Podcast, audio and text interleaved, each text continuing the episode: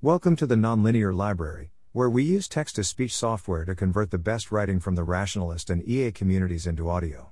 This is Before Color TV People Dreamed in Black and White, published by Sam Enright on February 1, 2022, on Less Wrong. On an episode of Julia Galef's podcast, the philosopher Eric Schwitzgebel said the following For Dreams, there was actually a literature that's very interesting where people in the 50 in the United States and the 40s thought that dreams just generally were black and white. I don't think that they thought it was just dreams in the United States, as influenced by media. I think they just thought dreams are a black and white kind of thing. Most people thought that in the 1950s. It's related to the presence of media in the culture, so if you look pre 20th century, very few people will say that dreams are black and white. If you look 21st century, very few people will say that dreams are black and white. You look at the arc of it and it relates to the dominance of black and white film media in the culture. And we got some cross cultural evidence for this. This guy emailed me and said, We should try this in China, because this was about the year 2000. He said, Well, in rural China, most people are exposed to black and white media, their TVs are black and white, whereas in urban China, most people, especially the wealthier people, are exposed to mostly color media. So we asked about their dreams and we found rural people in China in the early 2000s tended to say that their dreams were black and white, and urban people tended to say their dreams were colored. That became the paper Schwitzgebel, Huang and Zhou 2006. If true, this is one of the most bonkers things I have ever learned. The thing is, it's extremely unlikely that black and white TV actually changed the contents of people's dreams.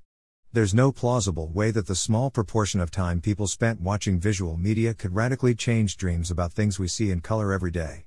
Rather, people don't know whether they dream in color. Dreams may not even have associated colors one way or the other. Indeed, when I asked a few friends and family whether they dreamed in color, a surprising number of them answered, I don't know. When the dominant culture has a reference of visual media in black and white, you think you dream in black and white.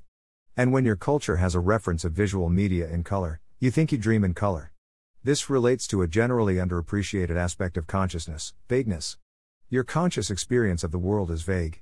You don't typically know what you're feeling, or dreaming, and look to cultural cues to figure it out. This explains the stylized fact that anxiety and excitement are almost neurologically indistinguishable. The difference is in the surrounding interpretation. More speculatively, it also may explain the cross cultural differences in mental illnesses. The associated brain states of mental illnesses may well be the same everywhere, caused by a few failure modes. But different cultures prime people to think of mental illnesses in different ways. You may be skeptical if you are aware of how the psychological research on priming has not replicated well.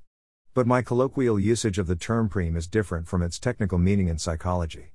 It is not quite the placebo effect either, since all experiences are influenced by beliefs and expectations, that would commit us to say that everything is a placebo, which doesn't seem right.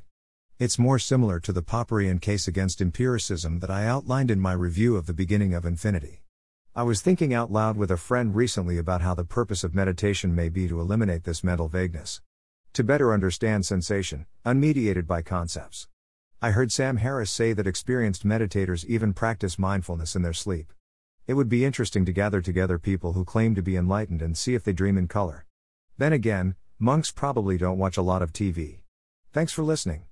To help us out with the Nonlinear Library or to learn more, please visit nonlinear.org.